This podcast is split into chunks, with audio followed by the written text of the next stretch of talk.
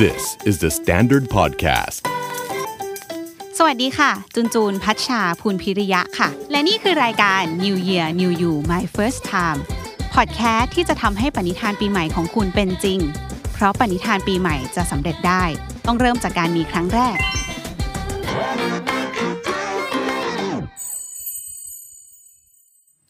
าพูดถึงการออกกำลังกายนะคะ นอกจากเทรนด์ที่จะเข้าฟิตเนส มีเทรนเนอร์หรือออกกำลังกายออนไลน์หน้าคอมแล้วเนี่ย จริง ๆ อีกอย่างหนึ่งที่ฮิตไม่แพ้กันก็คือ กิจกรรมการออกกำลังกาย outdoor ค่ะ ถ้าย้อนไปเมื่อช่วงปี 2020 ที่มันมีโควิดล็อกดาวน์อะจุนเห็นเลยว่าเทรนอย่างที่เมืองนอกเนาะเขาจะมีข้อ ข้อบังคับเหรอข้อคำแนะนำว่าอะต้องอยู่บ้านก็จริงนะ แต่ว่าจะต้องแบ่งเวลาที่ออกมารับแดดข้างนอกอะจะต้องออกมา outdoor บ้าง แล้วก็ออกไปวิ่งหรือทำกิจกรรมนอกบ้านบ้างนะคะ เพราะฉะนั้นเนี่ยแหละวันนี้เราก็จะมาพูดกันนะคะ ถึงการ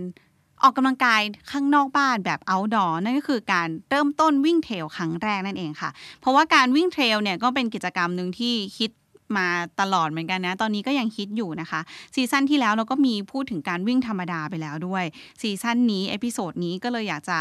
อัปเกรดขึ้นมาหน่อย พูดถึงการวิ่งเทรลเนี่ยแหละค่ะ เพราะว่าวิ่งเทรลมันต่างจากวิ่งธรรมดาอยู่เนาะ มันต่างจากการวิ่งลู่หรือวิ่งทางเรียบตรงที่มีความน่าตื่นเต้นขึ้นน่ะ มันมี step มันมี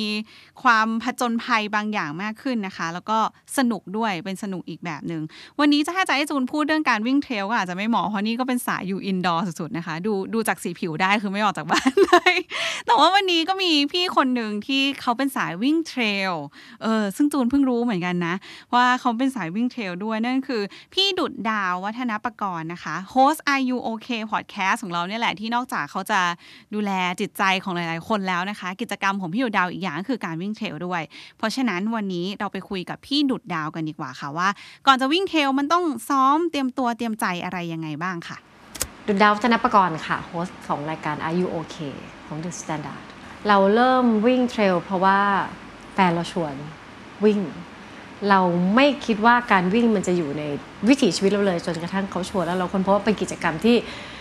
สนุกเป็นเหมือนสนามเด็กเล่นของผู้ใหญ่ แต่ว่าเราเริ่มจากกิจกรรมที่เรียกว่า adventure ตอนนั้นมันมีวิ่งว่ายพายปั่นไปเล่นกันเป็นคู่เราค้นพบว่าอ๋อความสนุกในวัยเด็กมันกลับมา ตอนที่เราได้ออกแรง ตอนที่เราได้ วิ่งอยู่ในป่า แล้วหลังจากนั้นเราก็เลยไปวิ่งเทรลแล้วความบังเอิญก็คือ ตอนแรกตั้งใจว่าเขาจะวิ่งเราจะไปรอเขาจะวิ่ง 25 โล เราก็รอไอ้รอเฉยไม่เอาดีกว่าเสียเวลา ไปวิ่งรอก็จะลงแค่ 10 โล แต่พอไปถึงเขาเขายื่นบิดที่เป็นเลขวิ่งอะค่ะเขาพิมพ์ผิดเขาก็ให้เราพิมพ์พิมพ์ไป 25 โล ก็เลยได้วิ่งเทรลครั้งแรก 25 โลไปเลยเพราะรู้สึกว่าคุ้มดี ก็ตอนแรกไม่แน่ใจว่าจะทำได้หรือเปล่า แต่สุดท้ายก็ลองดูก็ทำได้ เพราะคนพบว่าวิ่งเทรลมันเดินได้ค่ะ ไม่ต้องวิ่งตลอดเวลา เดินยังไง ไปให้ทันเวลาคัตออฟยังไงก็จบ วิ่งถนนวิ่งทางเรียบกับวิ่งเทรลสำหรับเราไม่เหมือนกันเลย วิ่งทางเรียบเนี่ยมันมันด้วยท่าใกล้ๆเดิมแล้วมันมันเหมือนเป็นการทำสมาธิกับอยู่ได้ทนอยู่ได้นานอยู่กับตัวเองได้นาน แต่สำหรับเราเราเบื่อ เราวิ่งได้เราก็สนุกนะแต่เราสึกเราเบื่อแต่วิ่งเทรลเนี่ยทุกก้าวมันแบบว่าก้าวใหม่เหยียบอะไรก็ไม่รู้มันเอียงเฮ้ยหลบอะไร ข้างหน้าจะเป็นผาอักข้ามนิดนึงโอมีกิ่งไม้มีกระโดดข้าม วิ่งขึ้นเขาวิ่งลงเขาคือทุกก้าวมันใหม่เสมอแล้วมันเหมือนเราโดนปล่อยลงไปในเกม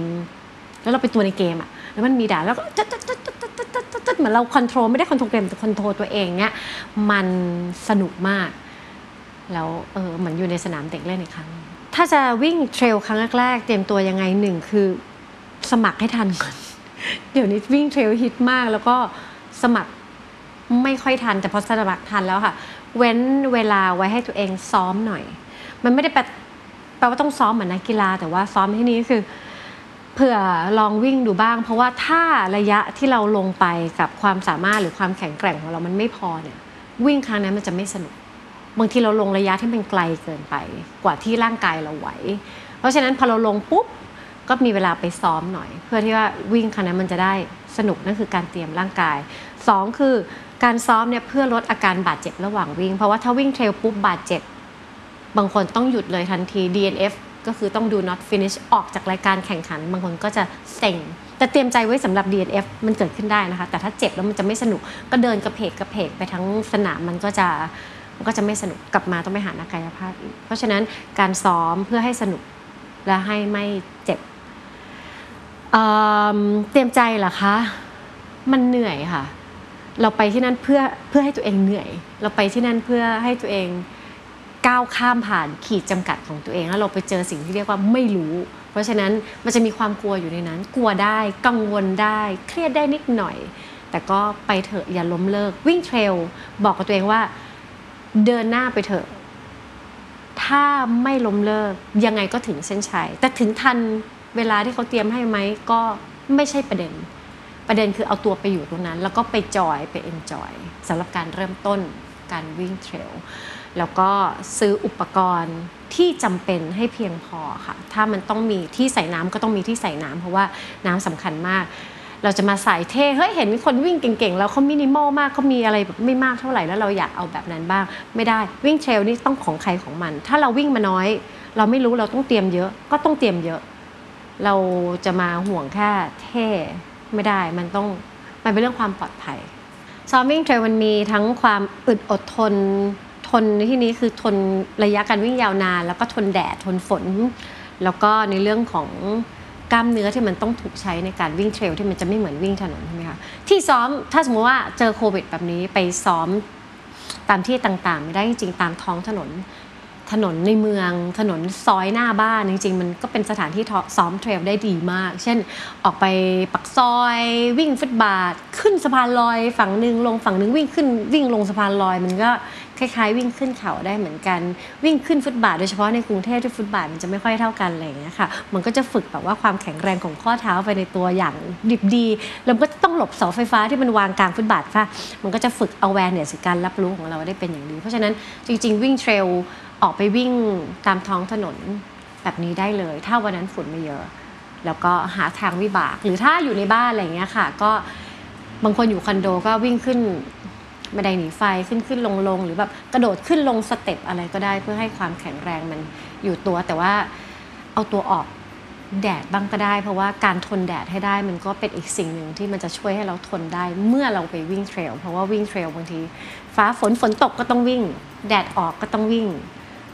มันยังไงก็ต้องวิ่ง แล้วฟ้าฝนมันก็เป็นเรื่องธรรมชาติ เดินย่ำน้ำอย่างเงี้ยค่ะ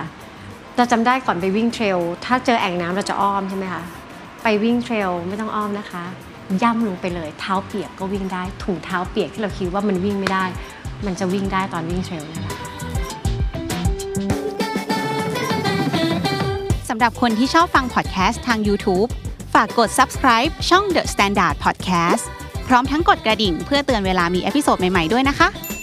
ติดตามฟัง New Year New You My First Time พอดแคสต์ที่จะทำให้ปณิธานปีใหม่ของคุณเป็นจริง เพราะปณิธานปีใหม่จะสำเร็จได้ ต้องเริ่มจากการมีครั้งแรกค่ะ